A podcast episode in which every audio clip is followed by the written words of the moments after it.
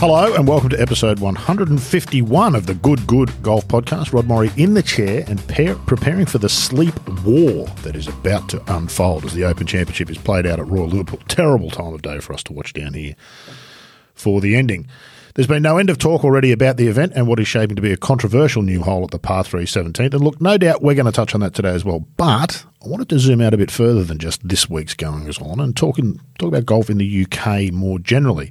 For those who've been, it's a special and spiritual experience. For those who haven't, you'll want to after hearing from today's guest, Mike Clayton. Clayton has already been in that part of the world for a couple of weeks and has no doubt encountered dozens of golfers from all over the world making the pilgrimage. Clate's along in just a moment, but first, there's been a change in the batting order with Adrian Logue out injured with work commitments, which means Golf Australia magazine uh, deputy and digital editor Jimmy Emanuel moves up to take the position, position. Jimmy, no pressure, but this is a massive and perhaps career defining opportunity for you. Uh, let's hope you don't make a meal of it.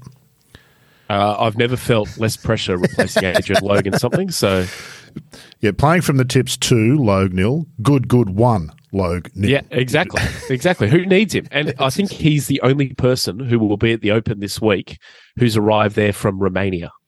Uh, yeah, I think you're probably, right. Hell, what, is, what is he? What is he doing in Romania? Well, in fact, there's a, there's a story about. No, you're right, Coach. I'll introduce, I'll introduce you later. You go ahead. Sorry, sorry, sorry on, carry on. and ladies and gentlemen, Mike Clayton from uh, Liverpool. What are you going to say? What are you talking about? Well, just down the road from where I'm staying, there's a hotel that the R&A booked out and paid a fifty thousand pound deposit, allegedly, quite a few years ago and then the owner i mean I, I, assume they booked the hotel before they announced the opens coming so they don't get completely raped with yeah. the prices but mm-hmm. um, the owner sold the hotel and it was taken over by people who filled it up with romanian refugees who were still living in there so of course no one the R&A having booked out the hotel found they couldn't use it Okay. So little little messy, apparently. Maybe yeah, Logan's anyway, in with his his fellow Romanian. Could yeah, well. He's a Romanian refugee. Uh, that's an odd sort of a story, Clates. And you have already proved your value in being here because I've not read or heard anything about that anywhere else. So there you go. Well, that'll, that'll be uh, that'll be interesting. For Where do you find suddenly at the last minute accommodation around Liverpool or an open venue? One of the things that happens when the Open comes to town, Clates, and especially a lot of the places where it goes to, they're not really set up to cater for thousands of people flocking in for a week, are they? What do you do in that circumstance, I wonder? Well, people rent houses, which, you know, there are people who are renting houses for uh, 10, 20, 30, 40, 50,000 dollars for the week. Yep. Yep. So staggering amounts of money. So, yep. yeah, uh, I mean, if a, you know, there's a, there's an eight bedroom house somewhere, if you're a player and you, you put eight players in the thing for $50,000 for the week, probably not a bad deal, really. So oh, absolutely, I, I imagine there are people who specialise in finding that clothes because for somebody like Tiger or Rory, a privacy is hugely important. B money's not an issue, is it? So no, no. So it's yeah. So yeah, each I mean Hoylake gets its shot this year, which is once in a five or ten year window to the people who live who are happy to rent their houses out make a lot of money for the week. Yeah, absolutely. And I don't think that I don't think that's a bad thing. That's good old fashioned capitalism, isn't it? You know, if you're going to go to the Open, that's going to be an expensive, possibly a once in a lifetime trip. Nobody has to go to the Open, so there's no reason, no problem. I don't think with the local area cashing in on the event. That that's my thought, thoughts on that. Yeah, no, that's probably reasonable.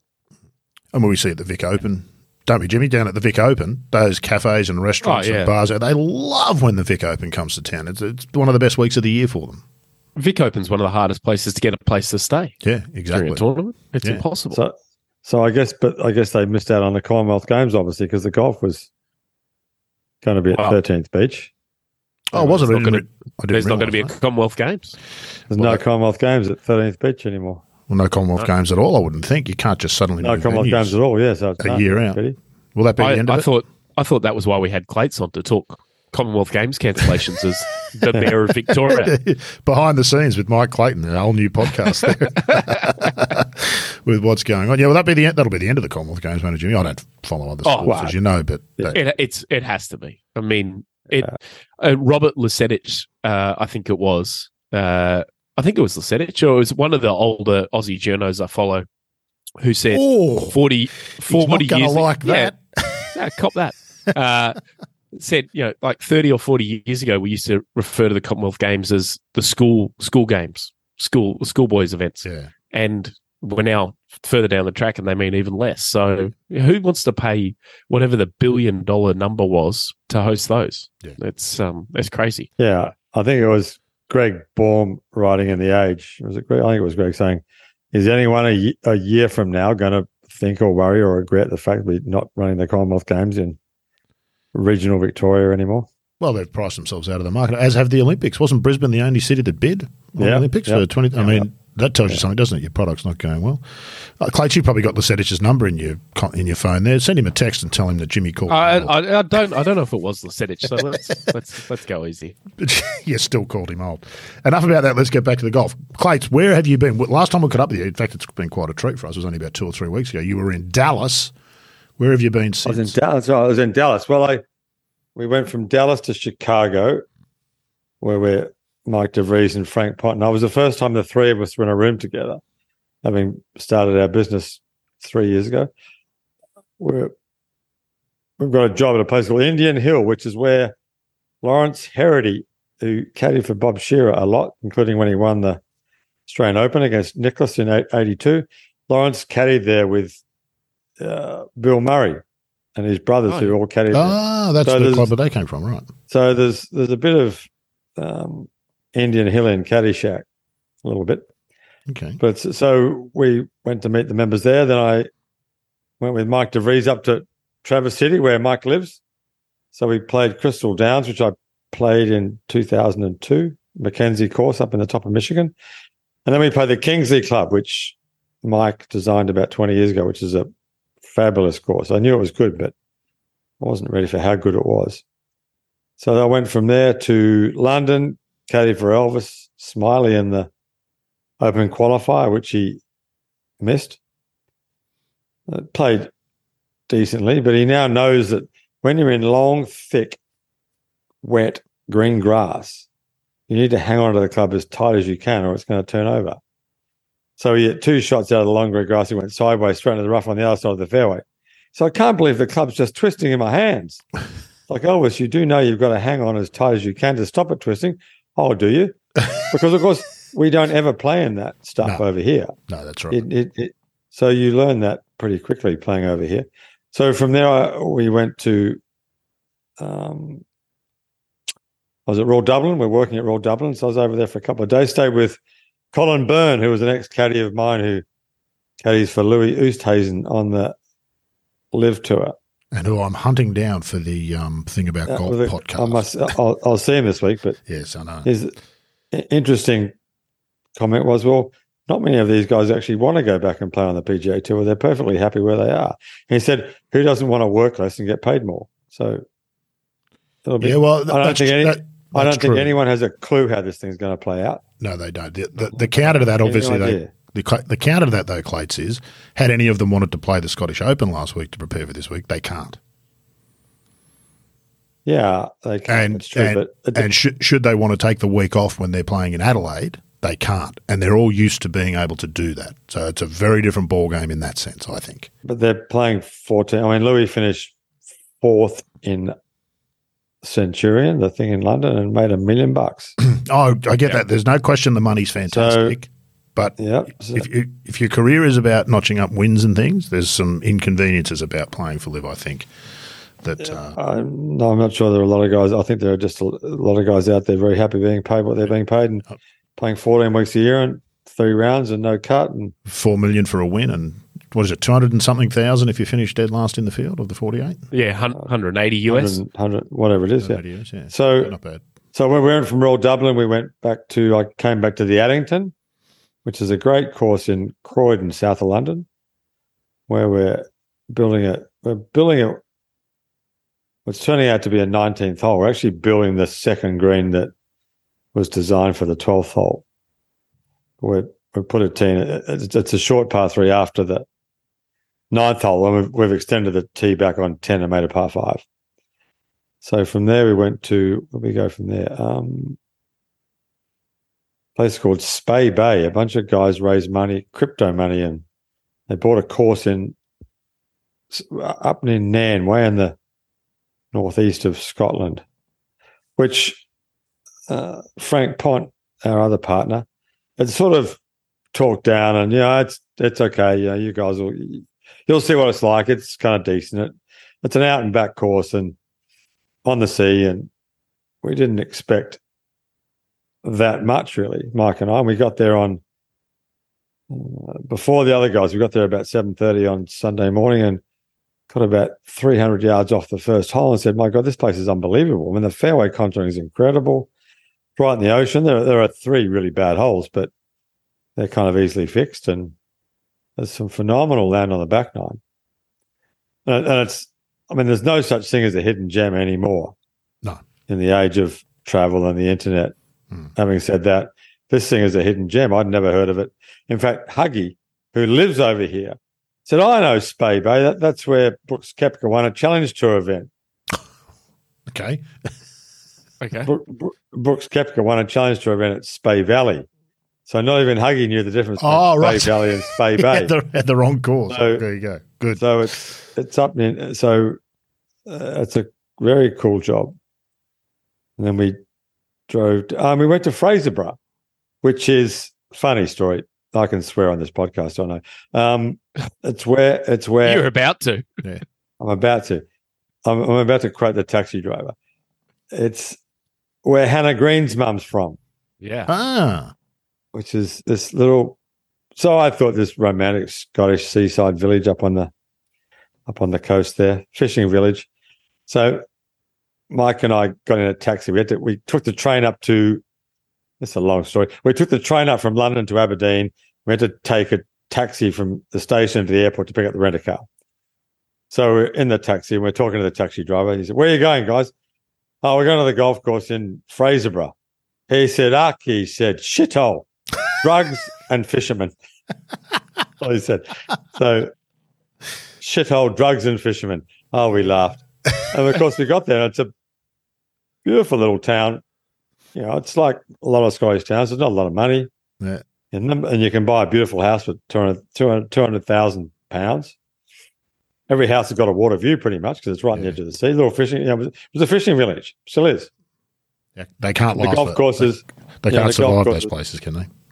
Kind of rudimentary, but it's got some really, you know, it's got a couple of the first and the last are dead flat. Then you get up in the hills, and uh, the thirteenth hole was a hole that um, was copied on the as, as the ninth hole on the Olympic course in Rio. It's a brilliant hole, but it's one of the few places in Britain in Europe where you can build in the sand dunes because the club owns the sand dunes. It's owned and owned. It's it's the seventh oldest golf course in the world, seventeen seventy seven, and they own the sand dunes. And um, if we can find some investors, there's thirty six holes of golf in phenomenal sand dunes, which is not going to happen again. You, well, no, not So- in Scotland, especially. That was interesting. Hmm. And we drove down to the Open via a place called Southerness, which is the southernmost links in Scotland.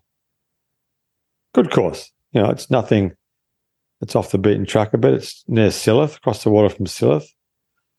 But very good, you know, really good, solid British golf. And it's why, how you started. English golf and British golf is brilliant in terms of its quality in such a small an accessible area. Yeah. And you can there's great golf in America, but it's inaccessible largely and hugely expensive. Yeah, and Australia's But- sort of somewhere in between, really, I think. Yeah, Austra- Australia's sensible. I mean, Royal Melbourne. I mean, Royal Melbourne at eight hundred dollar green fee. What's that? Five hundred pounds or something. That's kind of that's the world. That's the market rate for Royal Melbourne. That's It's one of the It- its might be the best not. course in the world. It's not. Mar- You know, its market is not Australia, is it, Clayton? Its market is the rest of the world and other golf courses Yeah, i- yeah, in its yeah. class, and it's perfectly reasonable for it. It's much better value, I think, than Pebble Beach at what eleven hundred US Way minimum if you want to Yeah, guarantee it. yeah. Royal Melbourne for a bucket list trip for a foreigner is, you know, eight hundred dollars Australian dollars is about the mark, really. For, for and, and and it's better than arguably all the courses it's competing with. Yeah. But the green fees over here just absolutely stagger me that people routinely pay 250, 300 pounds for a game of golf. It just beggars belief that that's how, that's what it costs to play golf now.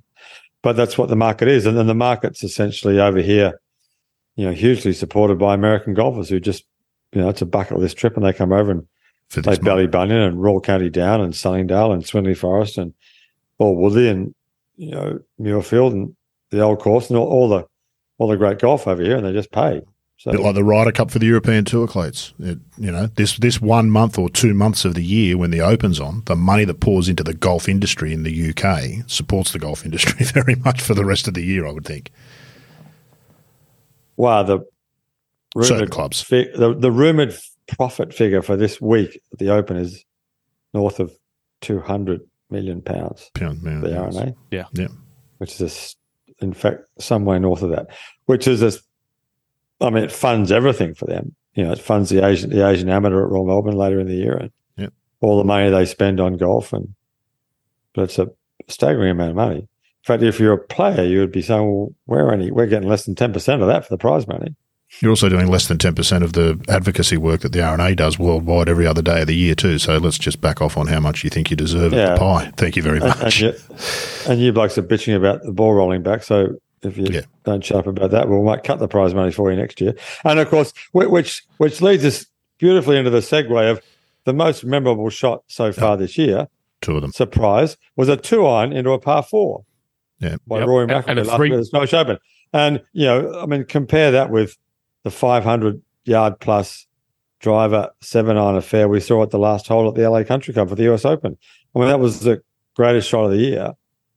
Hit with a two iron into a par four. I mean, in fairness, it's a par five for the members, but you know, of, of all of all the memorable shots that have been hit this year, the great one was Rory's two iron into a par four, and you know, like, is this bad for the game that we're, we're seeing? And and it, it doesn't prove my point, but I think it, or or a point made by many that the more difficult you make the game to play at the top level, the more of an advantage the best players have. Great. So, and, and Rory showed that last week. Give Rory McIlroy a two iron, took the flag out. One of the great shots of the year, Pro- probably the shot of the year. Give him a persimmon How driver much- and he doesn't, doesn't go how too much- badly either, Clates. How much how much more interesting was that than watching blokes hit wedges into ninety percent of the holes they play? Jimmy, Yes. You look you look like you're aching to say something there. You, you've tried to get in on Clates a couple of times, I felt, but yes. So no, that was uh, the the two iron from Rory as well. That it bested a three wood from Bob MacIntyre. Like that that that's how the dueling was, and there were only two of three guys to make birdies. That was absolutely thrilling. So, um, but on that on that road trip kind of thing into the Open as well, you can tell it's special when players do it themselves as well. Uh-huh. So Collin Morikawa skipped the Scottish Open. He went and played Walton Heath last week. Uh, Hayden Barron and Travis Smyth drove up and played Southport and Ainsdale and Royal Lytham. There's just all these guys knocking around. Min Woo went and played the Wee course at North Berwick. I think Okay. there was someone did a list. I think it was about 13 players went and played North Berwick last week while they were in town for the Scottish Open as well. Yep. So Yeah, well, North North Berwick, it, it's it was a probably a hidden gem fifty years ago. But yeah, you know, it's the it's the cult course that everyone has to play now because it's such a yeah, such a cool it's such a cool place to play golf. And, and of course, with I mean, North Berwick would probably be a pretty prosperous town anyway. But the you know the the money that golf course brings into that town must be incredible. Yeah, indeed. yeah, you, were, absolutely. you would have liked this, Clates. I follow a guy called Ricky Bush on Twitter. I don't know whether you do as well, but last week he just pointed I do, out, yeah, I thought, in a beautifully succinct tweet, he said, you know, uh, the Scottish Open's at Renaissance and all I've seen is players with pictures from North Berwick. If the Open was at North, the Scottish Open was at North Berwick, I wonder how many pictures we'd be seeing from Renaissance Club. sort of tells you everything you need to know in that sense, doesn't it? Of just Well, Renaissance is in fairness, is a pretty good golf. I, I couldn't agree more. I wasn't suggesting I mean- anyway I mean, Renaissance is. Yeah, I mean, people bang on about it. You know, oh, it's this and it's that. We were talking about tonight. And I said, well, yeah, you know, may, maybe it's you know, it's a it's a way better than average golf course, way better. And much improved Uh, from the yeah, first version yeah. we saw too, isn't it? And, and these guys were sort of slagging it off a bit. And I said, well, in, in tour terms, it's a fabulous golf course. Mm. You know, they were Mm. playing the BMW at Nord Ride three weeks ago. I mean, give me a break. And you know, that course in Denmark's not that flash, and the John Deere's not exactly the greatest course in America. And so, you know, Renaissance gets a bad rap because it's in, it's in a brutally difficult neighborhood right next to Muirfield, but you know, one of the best ten golf courses in the world. But you know, it's a terrific golf course, I think. Yeah, and it's but it also suffers from it. It's built by a bunch of rich people. recently. Yeah. So it's got a couple Yeah. of things against it for the for those who think that those things are really important. It's a much improved golf course on the first version we saw a few years ago. Isn't it? There's been a bunch of trees taken out and holes improved, and I agree. I think it's a good golf course. Not an amazing golf Yeah. course, but it's a good golf course Yeah, for sure. it's very It's, good. it's, yeah, it's, a, it's very much it's very much fit for purpose. Mm. It does a great job of hosting the event. Exactly. So- Is there another golf course in the region where Rory might have hit a two iron into a par four, no matter how strong the wind was? I can't think. yeah, yeah. And you, So- and you so- play North Berwick and they shoot 35 under par around there. Yeah. Still Yeah, be a lot that's of fun, but but yeah, yeah, indeed. Uh, just talk a bit about that, Clay, because what you've touched on there is, is somewhat his culture, which I think is that whole pilgrimage thing. Uh, uh, I think it was uh, who was the who's the golf club atlas guy we spoke to, Clay? What's his name? Rand Morris. Not Ran, Ran, Ran Rossett, yeah, yeah. talked about this time of year. Lots of people from America, and it's probably true for a lot of Australians too. They go over for their pilgrimage to the Open, and they have this extraordinary discovery, this awakening, this golf like they've never seen it before. And it is confronting for those. You know, if you grow up in Sydney and then you land in the UK and you go to your first links course, it's like, wow, this doesn't look anything like golf. And they all embrace it. By the end of the month, everybody loves links golf and walking and everything that's fantastic. And on the way home, they have a lobotomy. And when they get back to their own club, they want more cart girls, more cart paths, greener grass, and wider bunkers. What's that about? Yeah. Mind you, I was in Fort Worth with Sue I mean, we played in a golf cart. I mean, I hate golf carts, but I mean, that's a that's a horrific climate. I mean, It's Of course, yeah, that's all. yeah, the, there is no one at the golf club. Wh- wh- Where is everyone? They're all in Colorado. So, because it's you know it's, It's too hot. a- and I mean, the, America's having horrendous weather, isn't it? It seems like what does Scottsdale have? Ten days in a row, over 110 or something, or 20 days Yeah, in a row, right. something ridiculous. But um, yeah, they come over here and embrace the the quirkiness of the Scottish game, and then go back home and go and play their perfectly manicured golf courses and jump in the golf carts, and wh- wh- which is a massive generalisation. That's that's not what's happening at you know a lot of Cypress Point or the great courses in America, or or, or Bandon Dunes where there are no golf carts, pub, public golf, and Yeah. But the, but the golf over here is terrific, and it's the good thing about you know is that the um there are fairways, there are perfect fairways and fairways that are perfect for golf.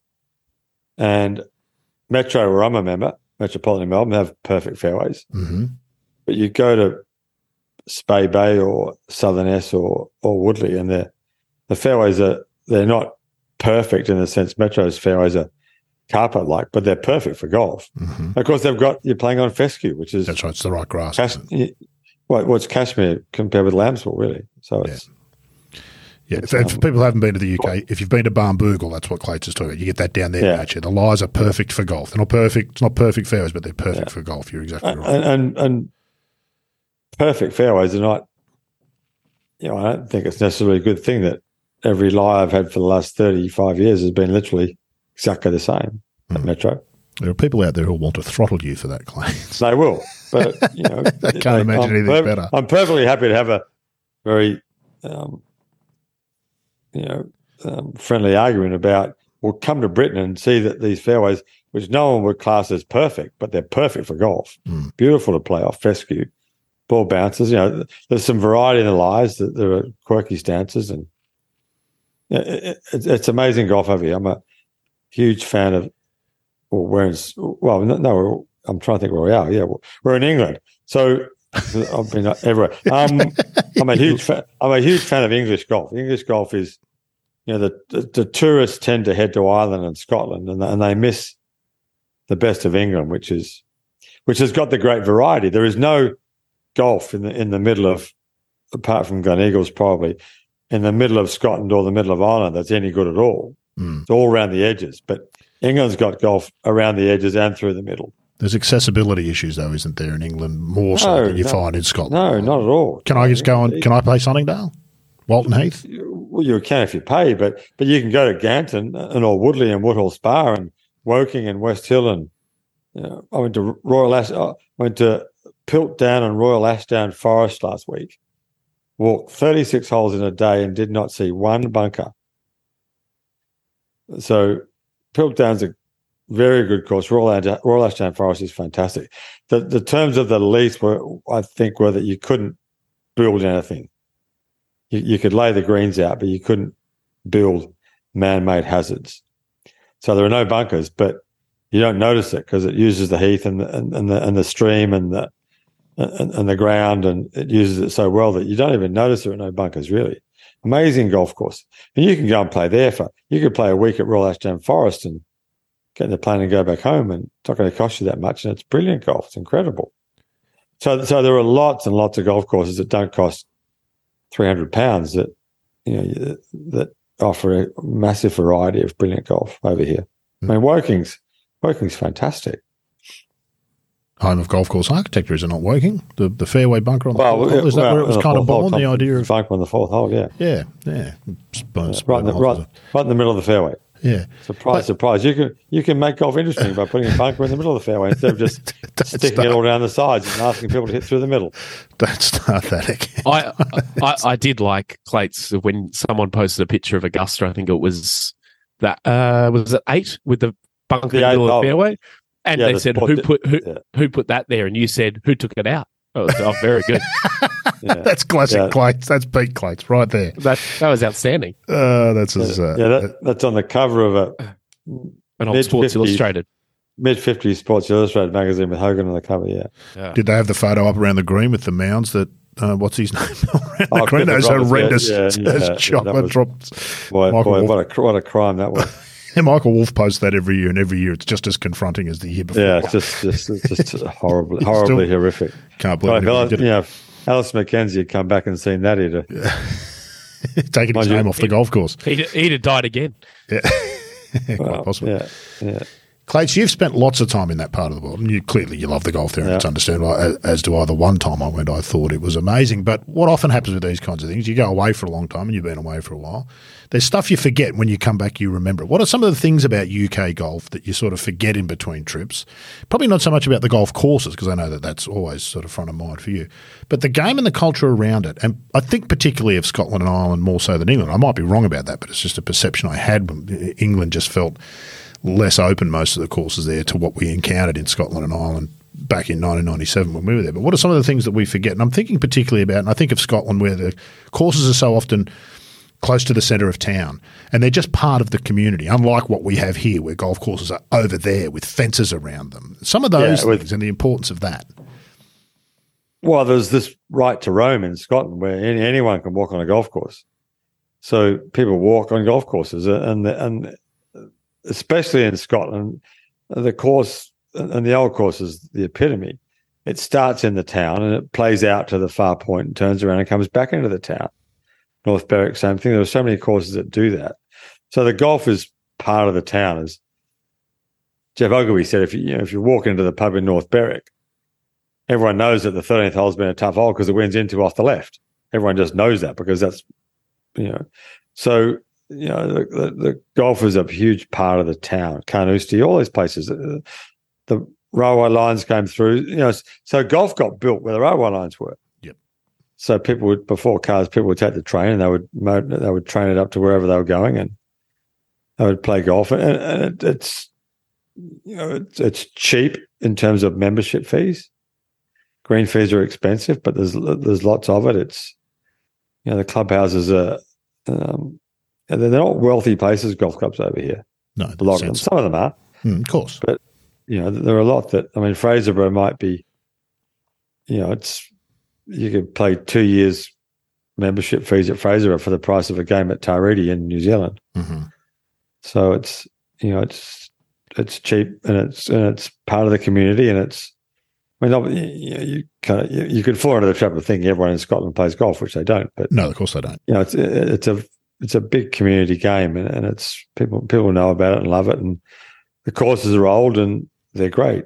Is there less animosity, do you think, in Scotland towards golf from non golfers than what it often feels like we have here in Australia? Maybe I'm just oversensitive to it, but there feels like a lot of animosity towards golf and particularly public golf as Probably, yeah. I mean, I I don't know if you listened to the Age having a podcast. Please explain. I think it's a ludicrous podcast last week about these one golfer and two non golfers talking about golf courses and the, the land they take up and. There was some ridiculous throwaway line like, you know, a golf course, you, you know, there might be six old blokes playing during, you know, during the day. Six old blokes out there playing golf during the day. Like there is not one golf course in Melbourne that has less than 100 rounds a day. I wouldn't have thought. Golf courses are so busy.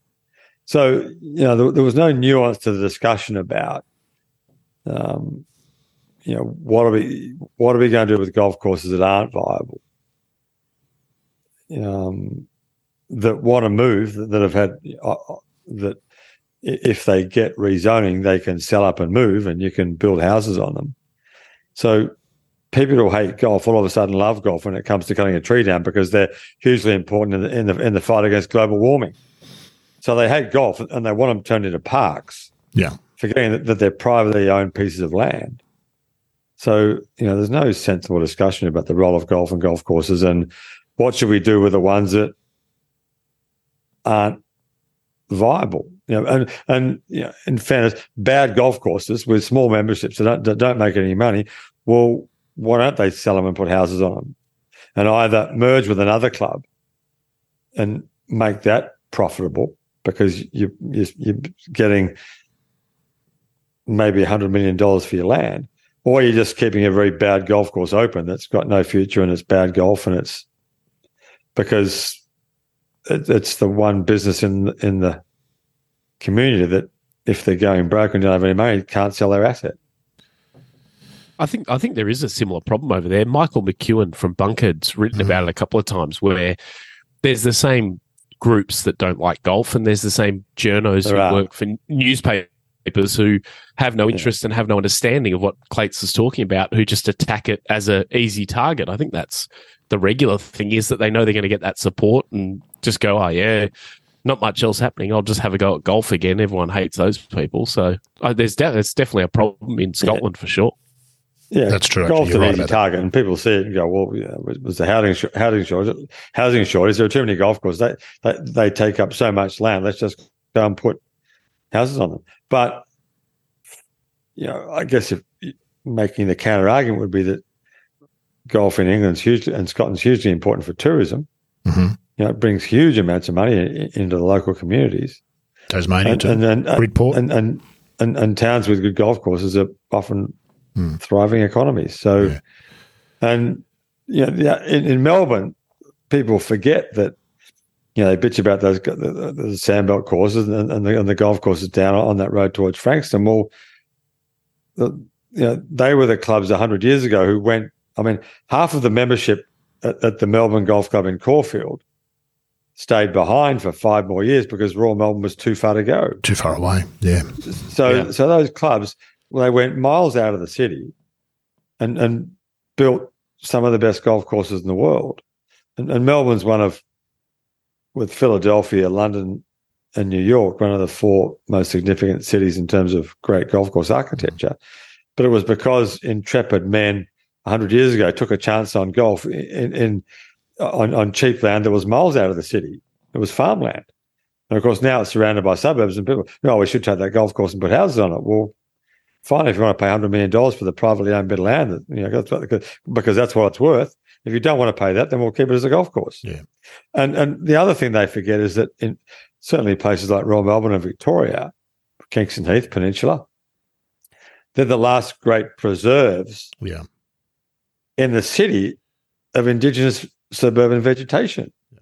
Because, you know, certainly in Melbourne's case, we did a horrendous job of planting that city out. If you'd come there in 1770 when it was indigenous, we, you know, the, the, the English came in, wanted to make it feel like home, and brought in every weed known to man. So, so Tim Low, an environmentalist, an environmentalist, wrote a great book called Feral Future. And he called Melbourne Australia's weediest city and defined a weed by anything that doesn't belong. And Melbourne's full of stuff that doesn't belong. But but Peninsula, which is the best example, the North Course of Peninsula doesn't have one piece of vegetation on that golf course. There's certainly not one tree on that golf course. It's not indigenous. You know, it's a, it's a, it harks back to the way the land was before the golf course was built. And by and, indigenous, and you, you, don't just mean Australian, which is what a lot of people no, think. not native. To the, um, to the area. not native, indigenous to the area. Yeah, and, and you know, so so the, so the Europeans brought it. so that the English brought in European trees, big mistake, and and they brought in you know rabbits, big mistake, and foxes and all the other things they brought in that made a mess of the environment. People haven't been a huge success either. You'd have to say, Clates, they brought people to. We haven't necessarily yeah, been well, the best thing, but yeah. I take your broader and, point. Yeah, and then they bought, and then my parents' generation was you know realized that well that was a mistake but they fell down on this. Anything native was okay. Anything from Australia. Hmm. So yeah, so and, and Tim and Tim Low makes the point in the book. He said if Australia was a bunch of countries like Europe was, you wouldn't. If you're living in London, you wouldn't think something in Russia was native to England.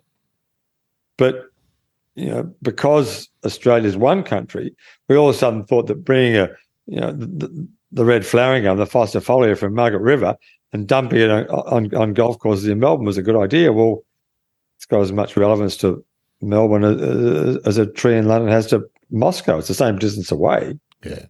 So native was also a mistake.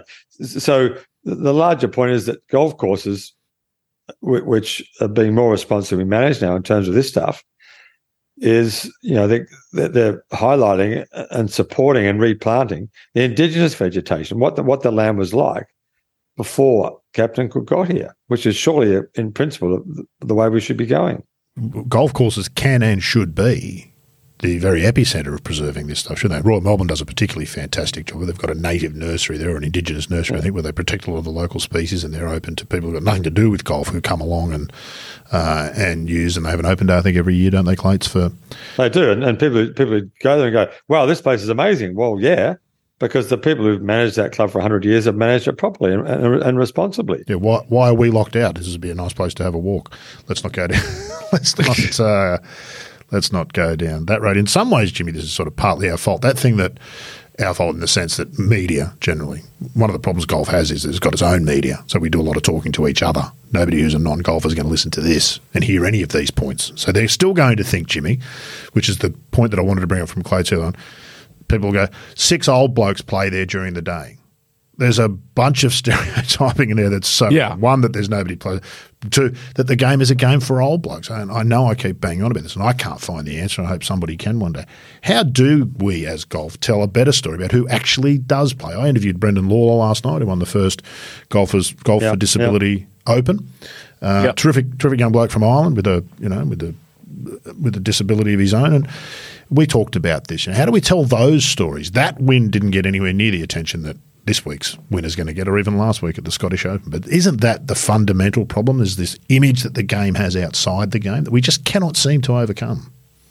Yeah, I mean, you're exactly right. That, uh, but that's that falls to us to try and tell the story to non-golfers, sure. But people who aren't golfers aren't going to a website called golfaustralia.com.au, and people nice who have these arguments are not interested in actually seeing that side of the argument. So there, there was a great example of there. I can't remember who it was, but there's a couple of people who wrote some articles in Australia about, you know, golf courses being taken back and all that sort of stuff.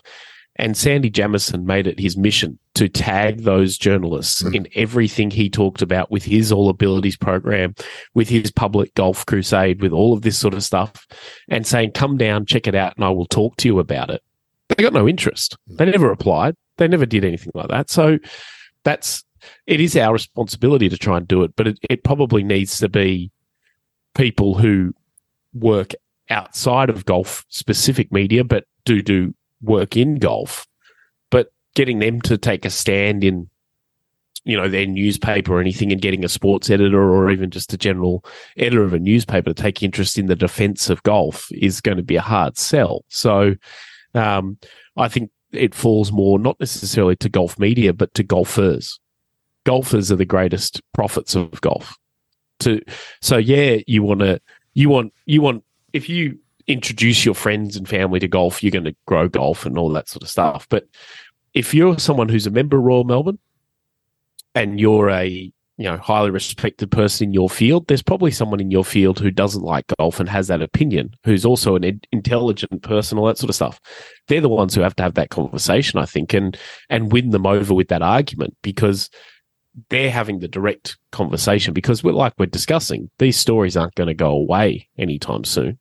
Um, i think uh, Australian golf has made a, a good move by counting anyone who engages in golf as golfers because they are. So people who use golf facilities are golfers. And that then we can show how many we've got. So a, a golf in Australia becomes one of the biggest participation sports in the country, which it is. It always has been. Uh, Yeah, it always has been. That's right. But how we've counted, I mean, we used to count golfers by members. Members, yeah. I'm I'm not currently the, a member of a golf club. I've been working golf my entire adult life. I spend every day of my life involved in golf. I'm not currently a member of a club. Would you want to be a member So of any club that'd have you, as Groucho Marx said? Of course you wouldn't. No, but but the in in years gone by, past, I wouldn't have been counted as a golfer. So we've got to work out who the golfers are and then spread that message. And there is so many more than the six old blokes that you know, classic sort of thing. I went out uh, to do a club fitting with Titleist, the new golf clubs, on Monday at Moore Park Driving Range in Sydney. Three levels, driving range was full. You had to wait to get a bay. The guys next to me were not six old blokes. They were two young guys, two tradies, on their lunch break hitting some golf balls. They were hopeless. They have collars on their shirts.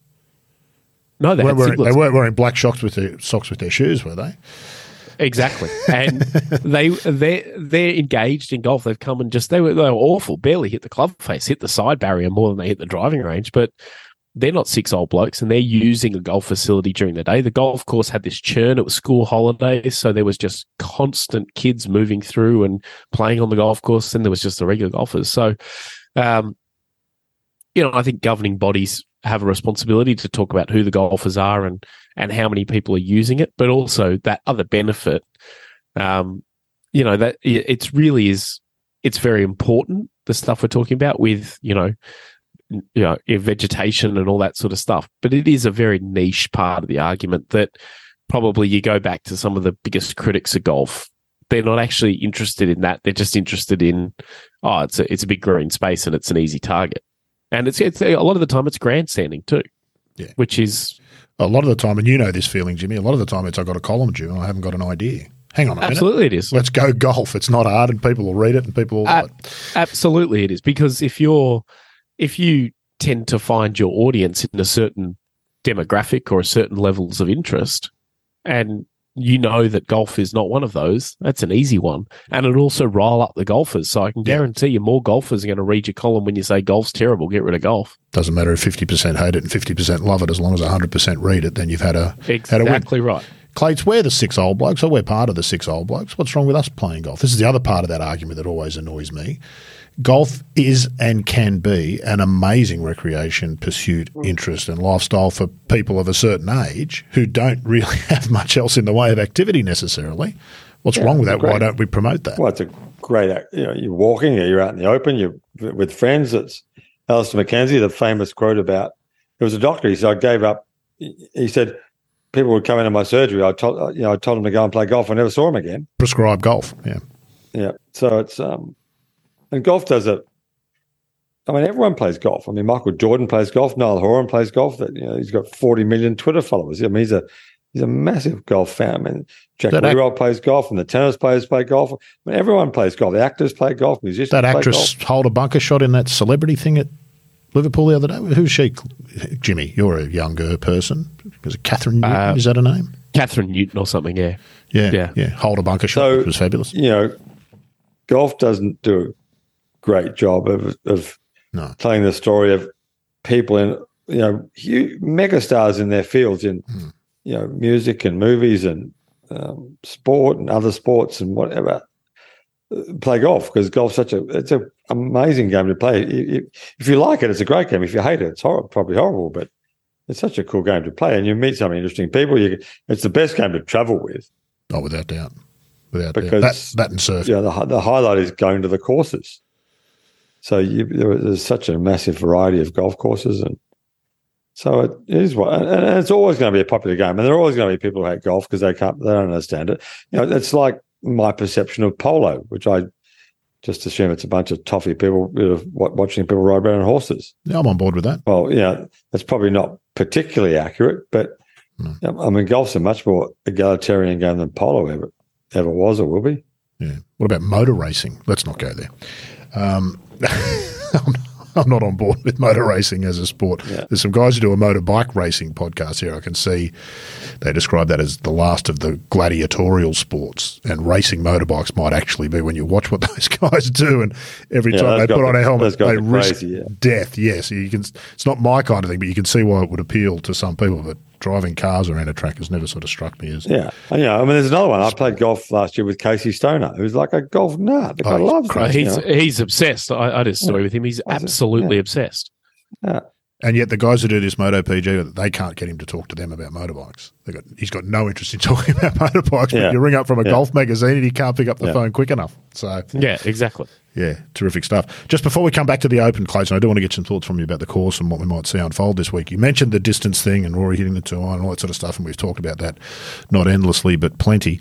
It kind of went under the radar, but Adam Scott had some interesting things to say, I thought, on two fronts. On, on what podcast did he go on, Jimmy?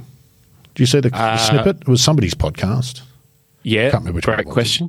Uh, Hat to not whoever sure. it was. Yeah, I can't remember. I don't think it was Barstool. It was one of the, might have been No Laying Up, was it, with Soly? no, it wasn't no laying up. No. Anyway. Uh, and he said two things about distance, I thought, Clates, that were interesting. One was a bit of a throwaway line. So he said the, the club that's changed the most, the driver, used to be the hardest to hit. Now it's the easiest. It's the go to club for guys and nerves. I think you'd agree with that. I think that makes some sense. But the line that it, sorry, so the driver wasn't it wasn't that hard to hit. You know, it was you had to be skillful, and but it wasn't like it was a it wasn't like you were playing with Hickory. It, it wasn't that hard a club to hit. I mean, you know, was it harder than the others? way- was it the hardest to hit? well, it wasn't hard. well, It wasn't as hard as a one iron or two iron. Yeah. Um. So I mean, yeah, I mean, perhaps it was. I mean, it was. It just wasn't that hard to hit. I mean, it was hard to hit it out of the middle, but you consistent. I mean, well, you know, I mean, every shot, but you, you'd neck it and toe it and hit it in the plate, and you might skip a bit high in the face, but. I mean, it wasn't like it was, it, like I said, it wasn't like you were playing with a Hickory club. I mean, that, Mhm. you know, I mean, no one thought the driver was difficult to hit in 1985. No. You just played with it, Because all you had. and you know, you, you, you had some shots that were that were better than others. But I mean, Graham Marsh hit it out of the middle of the club every single time he hit it, pretty much. It wasn't it wasn't too hard for Marsh to hit. It was it was hard to do what Greg did, Yes. which was hit it a long way. But it wasn't. You know, I mean, you, people talk about it like it was. You know, it was Almost impossible.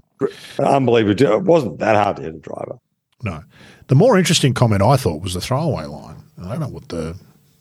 I'd love to hear Adam talk more. He said, "Oh, the ball's the ball. It's the driver that's changed the game." Which That struck me. clearly as- not. That was. I mean, that's. I don't, factually, I don't think that's right. I mean, oh, I you, know, you look at the driving distance pre-Pro V versus the Pro V. I mean, everyone who picked up that ball said this thing goes twenty yards further, and the driving distance jumped by twenty yards. And it's like, well, clearly the ball's got a massive, you know, role to play in the distance debate. Because if it's not the ball, then go back and play the ball. Well, go back and play the Balata ball because it spins more around the greens. You know, it was better to chip with. So no one, you know, no one's going back to a shorter ball because, oh, yeah, I, I- Well, yeah. I mean the stats don't bear that out. I don't think. No. Plus, it doesn't spin. You know, it spins way less than it used to. Hmm. Well, that's I mean, the in terms of technology, it's the, the the the combination of the TrackMan. It's, it's a combination. It's a combination of Yeah. ball and club. you can't you can't have you can't have one being at fault in where we're at with No. golf ball and driver because the golf ball going straighter and further meant they could push the driver technology further to make it more forgiving, make it go further and and reduce spin rates, and then bringing in launch monitors where you, every single player can be optimized and you can know exactly what spin rates are and launch monitor descent angles, all that sort of stuff. There's not uh, there's not one to blame more, uh, maybe one more than the other, but it's not. You can't, you know, can't It's fix evolved the together. suddenly. No, it's evolved Yeah. together, hasn't it? Is the point. I wonder, Yeah. Clates, if that optimization had been available in the 80s, would we have seen jumps in driving distance with the old equipment, do you reckon? If Greg Norman had had access to a trackman and force plates and spin rates and all the rest of it that we see in this day and age, but with that equipment at the time, I wonder how how much further he might have hit it. Well, the, well, there was only a steel shaft. You just had an X one hundred or or or an X four hundred shaft. So so a steel shaft was a steel shaft essentially. Um, you know, you you, was, you searched around for a head you liked that felt good, and what was Rory's spin rate? Spin rate with a modern ball off that persimmon driver last week was it four thousand or something? 44 Four thousand something. Yeah, yeah. Yeah. So yeah, I'm sure that club wasn't optimized for him, but he's not going to pick up that much. He he flew at 265 yards. Hmm. Well, that's the game back in scale again. Yeah. you know, that's, that's reasonable. I mean, and that was probably about as far as Greg flew it on average. I mean, in the mid 80s, he was averaging just under 290 yards. Yeah. So he was probably flying at 260, 270 and running it out the rest. Yeah. So, you know, it's just, I mean, you know, the, the distance debate is so stupid. The game is so out of scale and, and the courses are so irrelevant in terms of how they play versus how the greatest minds in the game thought and wanted their courses to play. And know, he's got to roll it back. And you know, don't listen to a golf pro's opinion because it's it's bought and paid for by a Tyler or TaylorMade. And Rory and Tiger are the only two guys who are big enough to come out and say it. That we need to roll the ball back. And Rory's a roll back guy, and Tiger's banged on about it for years. Eddie Pepperell, but the rest on, on a podcast. You know, so Eddie Pepperell's small enough to be able to talk about it, Clay. So there's, two, well, know, there's three yeah, tiers of pros, yeah, isn't there? Yeah. well, well, I mean, Titleist are either paying Eddie Pepperell very little or not that much, so he can say what he can say what he likes. But the guys who are getting paid, who, who are the who are the guys with opinions that the press want to talk to, well, why would you listen to them? Mm. Because they've got as a as a as a generalization, no historical perspective and no architectural perspective, and they think they're the greatest generation of players ever, yeah. and they're really good. I mean, I watched Dustin Johnson play for the Horse today. Man, he's really good. I mean, I haven't seen him play much before, but geez, he's a great player. It's fantastic, extraordinary, amazing, but natural ability. Yeah, you know, my view would be he, he would if the ball went 30 yards shorter and he was hitting more four, five, and six irons into the greens, he'd be even better hmm. really than the guys he's playing against because yeah, exactly. he's such a great player. Yeah. Yeah. Yeah. Couldn't agree. Something happens, doesn't it, Jimmy? Uh, and you've known lots of good amateurs who've turned professional. The game changes for those people, doesn't it? When it becomes your job, you can't help but have a different view on it. Clates is one of the few probably that possibly hasn't happened to, but uh, the things that you're interested in about the game become much more self-centered, if that makes sense, because you're trying to make a living out of it, and if it's going to affect the way you make a living, you're naturally quite defensive about it. And that plays a pretty big role in a lot of this stuff, I suspect. Whereas, whereas if you took all of that out of it, I reckon the best players in the world would have more fun playing golf, Jimmy, if the game was a bit harder and a bit more like it's yeah, a, it's a more interesting you, thing. If you're a professional golfer, for very few of them, it's about having fun. Yeah. That's that's the simple crux of it. Is it's become a business, and mm. you're right. I mean, guys turn pro; they no longer play golf for fun. Mm. This week with the Open and the lead up to it is one of the few weeks you see guys go and play golf on their off weeks because they want to go and check out these golf courses, and even a lot of them still won't. Um, and they get excited about flighting shots down and hitting different shots, but it's about having the lowest score for that week and trying to get the best check you can to then go on to the next week and keep it going and all that sort of stuff. I mean, that's that's the kind of crux of it is that once you turn into a professional golfer now who's playing for their living, very few of them would play golf by choice, you know, as a fun thing to do.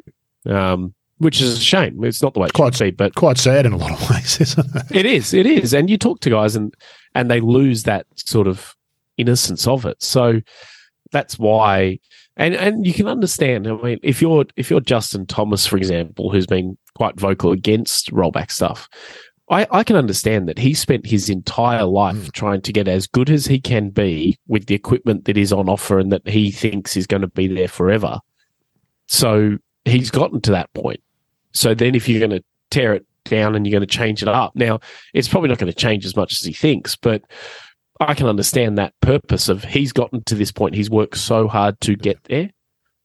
He doesn't want to then have to rebuild it. That's, that's what his whole life has been about is working on a golf swing, working on a golf game to fall within the parameters of what golf currently is to be the best player he can currently be.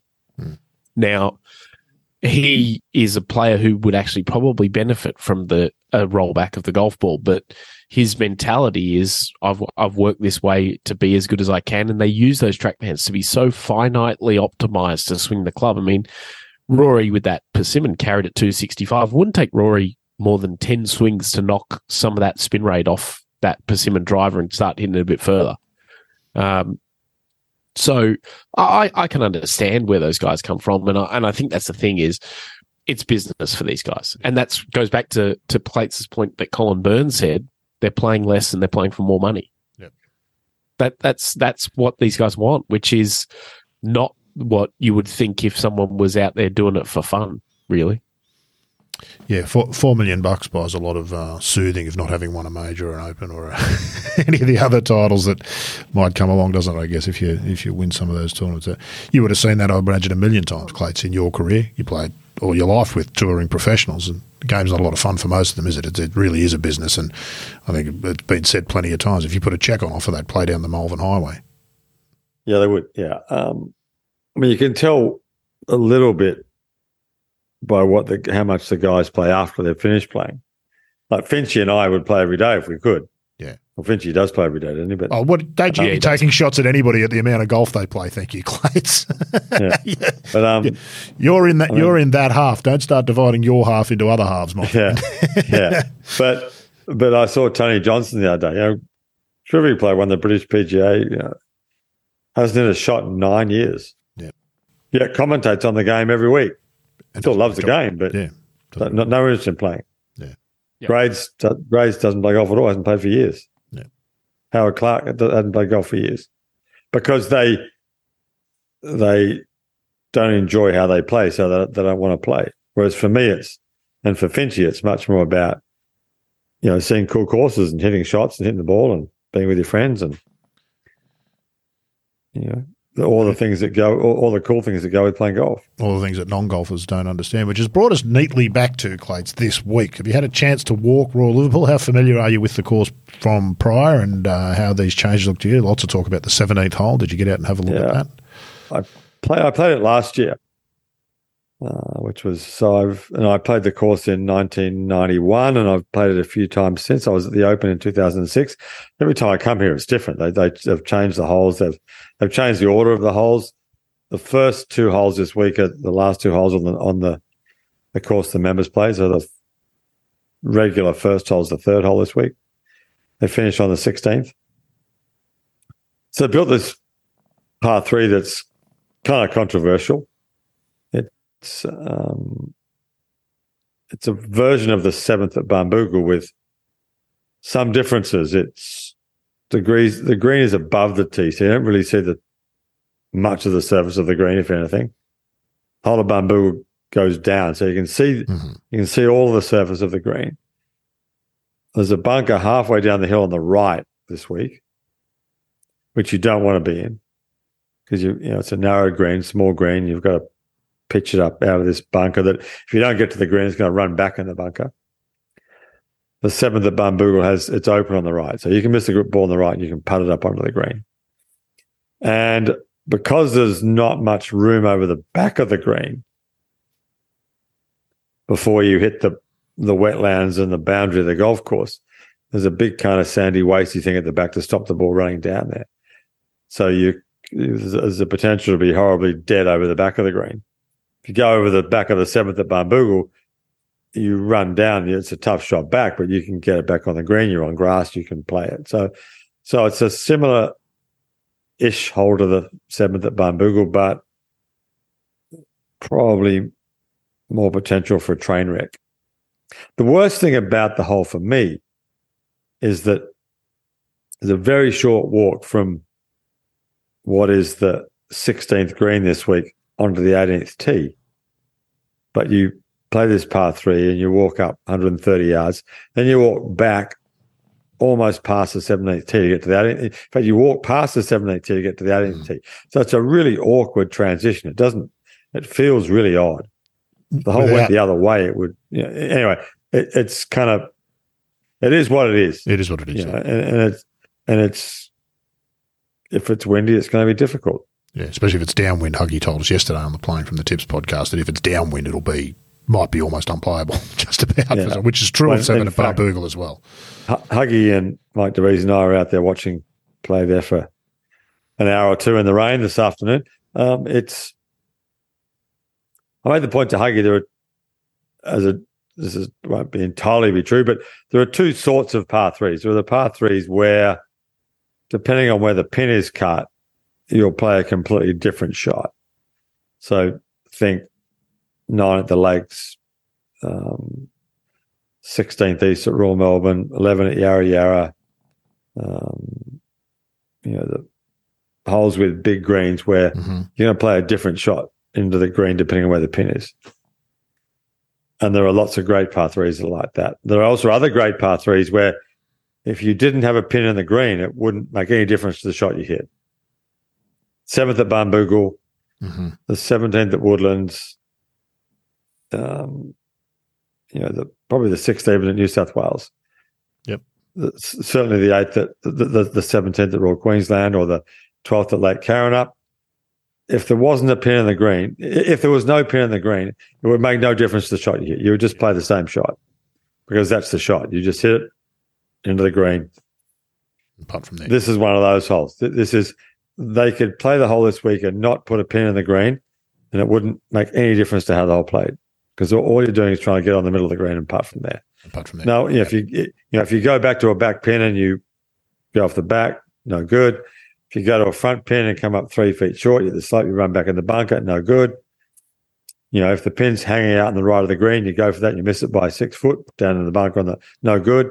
So it's just middle of the green, play it. There's a So- circle in so the it's- centre of the green, and that's where you're going to hit it, no matter where the flag is, and then you putt from there and go to the next. Yeah. So it's a really good example of a hole that if they didn't put a pin in the green, it would not change the shot you hit one iota. Interesting analysis. I'd never thought about par threes that way, Clates, but that's a really interesting way to There think about it. Was there another solution? Could you see uh, some other way they could have done it to achieve what they were trying to achieve? Because the old 15th hole was the I don't know what they were trying to achieve. The story I've heard is that they wanted a hole that would decide the open, which I think is a if that was the brief, that's a bad brief. That's a stupid idea. A hole Yeah. to decide a 72 hole tournament. It's So you know, why do you want that? To, you know, so and the old 15th Yeah. did in 2014 anyway, because it's where Sergio, I think he had two in the bunker, didn't he? And his his open chance died right there in 2014. I mean, fairness, it wasn't a great hole, the other hole, but um, Is this? Well, you know, I don't like it because the routing is so awkward. The transition from the 16th green to the 18th tee via the 17th hole is so awkward and so clumsy that you wonder if there wasn't a better way to do it. Hmm. Anyway, it is what it is. It's um, It's well, it's certainly been a talking point so far. I'm looking forward to seeing how it unfolds. if it if Yeah. it gets windy, it's you know, I mean, there's a huge grandstand behind the tee. There's a huge grandstand around the green. It's you know something might happen there on Sunday that decides the championship. It might not. Same could be But, said of uh, 18, couldn't it? It's on my carve one OB on 18. And The OB is what? It's not far from the Yeah. edge of the fairway, is it? A few feet. You know, it's a couple of, Well, couple of uh, yards. uh, It's it's 25 feet closer than it used to be because I think if they'd left it where it was, where they were building the corporate tents, which is my which we'll get to our next point, you were going to have line of sight from the fairway. So I was talking to it.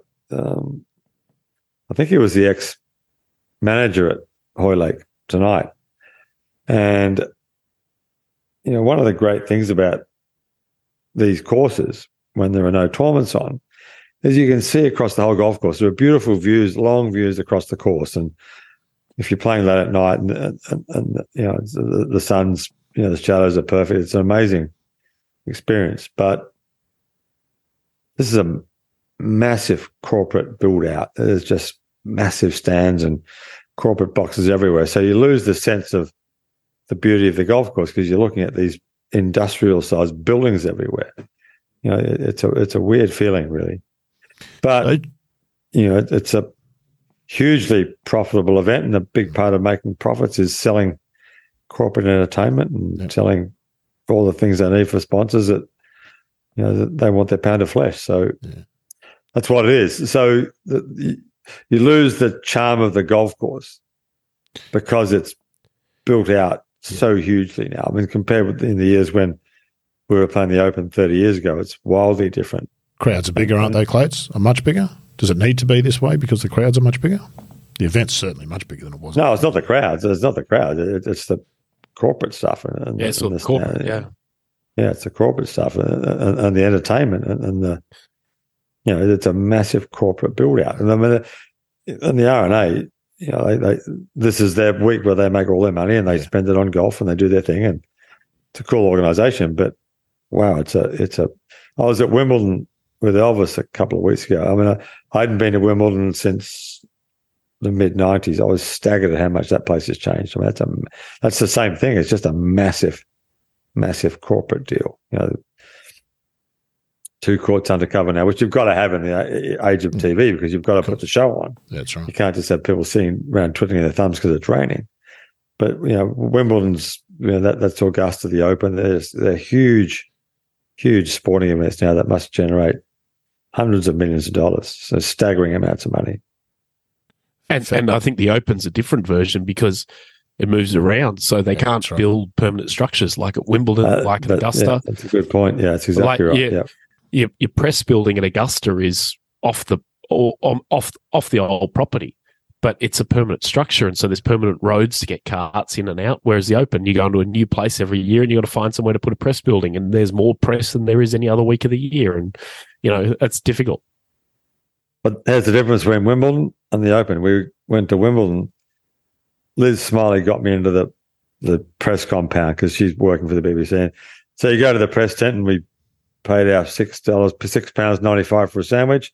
Come to the Open, thirty pounds a day. There's your pass for your food. So Wimbledon they charge you for food. The British Open they give you thirty pounds a day. But So that's why golf. That's why golf's a better game than tennis, right? That's why it's a better game. Than, that's right. That's why Yeah, golf's a better everything- game than tennis. It's funny though, isn't it, Clayton? For, for everything you gain, when, when sport becomes business, for everything you gain, you give up something, don't you? So for all the money you gain from the corporates, you give up some of those Yep. things you were just talking about, and some Yep. of the feel, and so- some of, and they're always the intangibles that you give up. It's the difference between the modern driver and the old driver. You, you pick up an old driver, and you can feel that somebody's made that persimmon head, often by hand, you know, and it's a it's a totally different thing to picking up a much more functional and pragmatic club. One that's come off a production line, but there's forty thousand others just like no it. soul to all. There's no soul to it. That's exactly right. So And, and, and there's no Andy Johnson articulated it well on, on the Shotgun Start podcast last week about you know the, the sense of achievement of hitting a great shot off a persimmon club, Mm. which has completely gone off the wooden driver. Oh, sorry, off the modern driver. the modern driver, You know, you just tee it up and you hit it, and yeah, oh, okay, fine. It's just you know, it's, it goes back to Adam's point. Wh- whether the, the wooden driver was hard to hit or not, it's certainly way more difficult to hit than this thing. Yeah.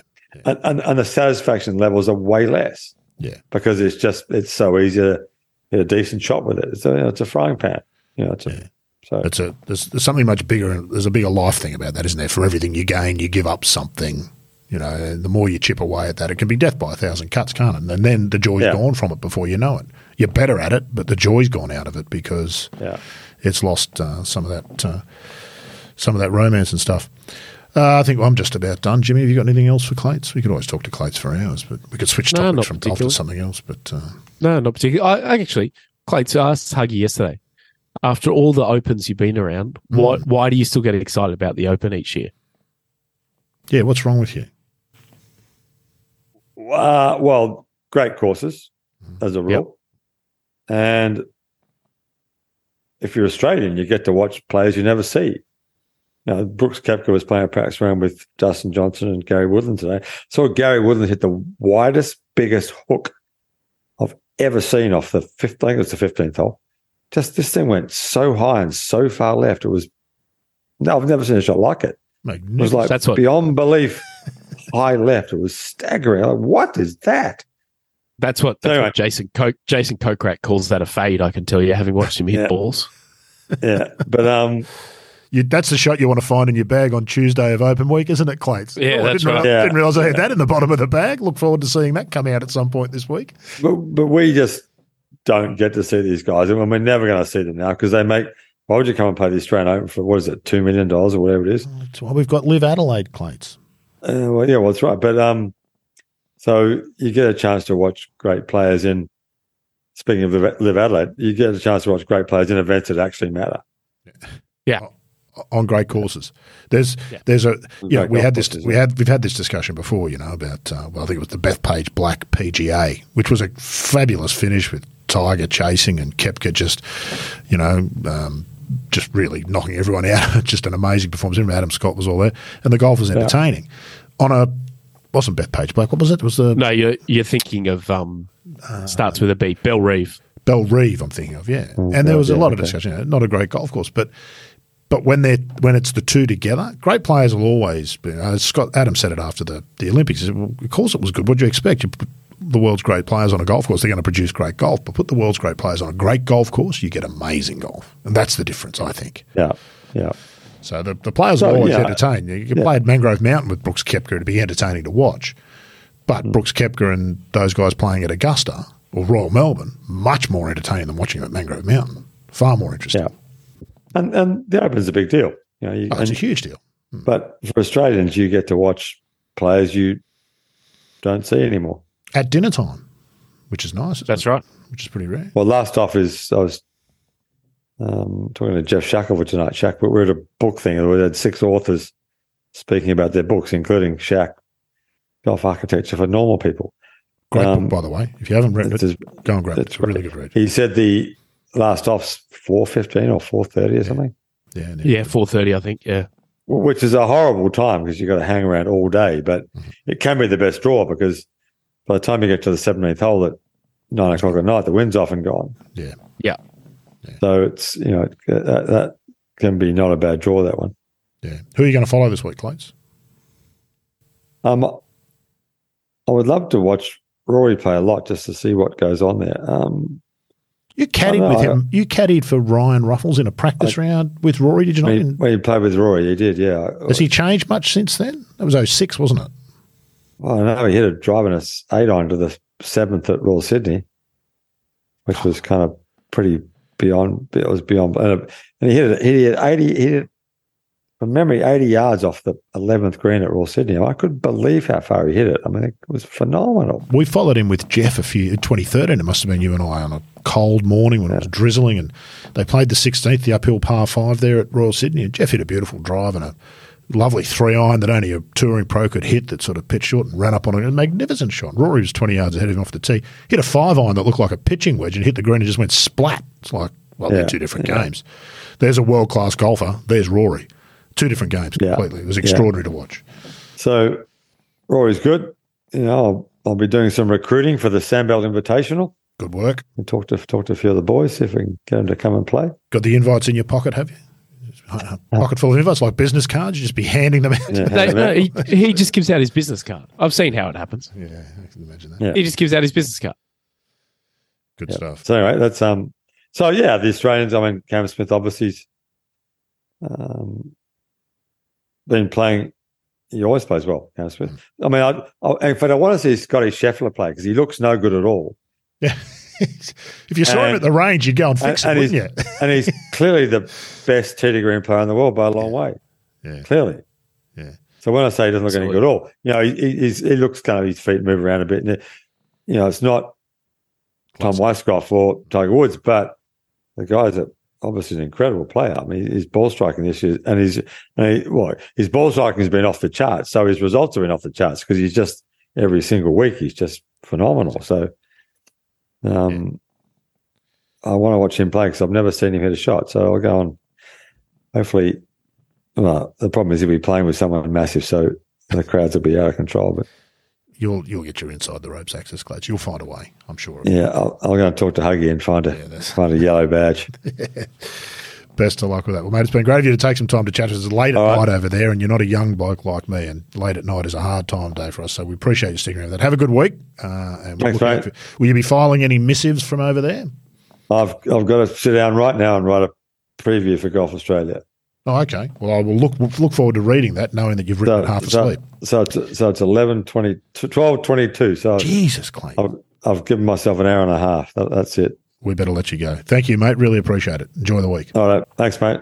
And Jimmy, great to have you along as well. Thanks for coming in from home with your illness instead of bringing it into the studio and handing it on to me. So I appreciate that, mate. It's my pleasure. I was only there yesterday, so don't use the microphone. I I was going to say you've probably left it around the joint somewhere. yeah, I'm sure I have. Yeah. That's it for episode 152 of the Good Good podcast. We'll be back again when we've got a new Open champion here on Good Good.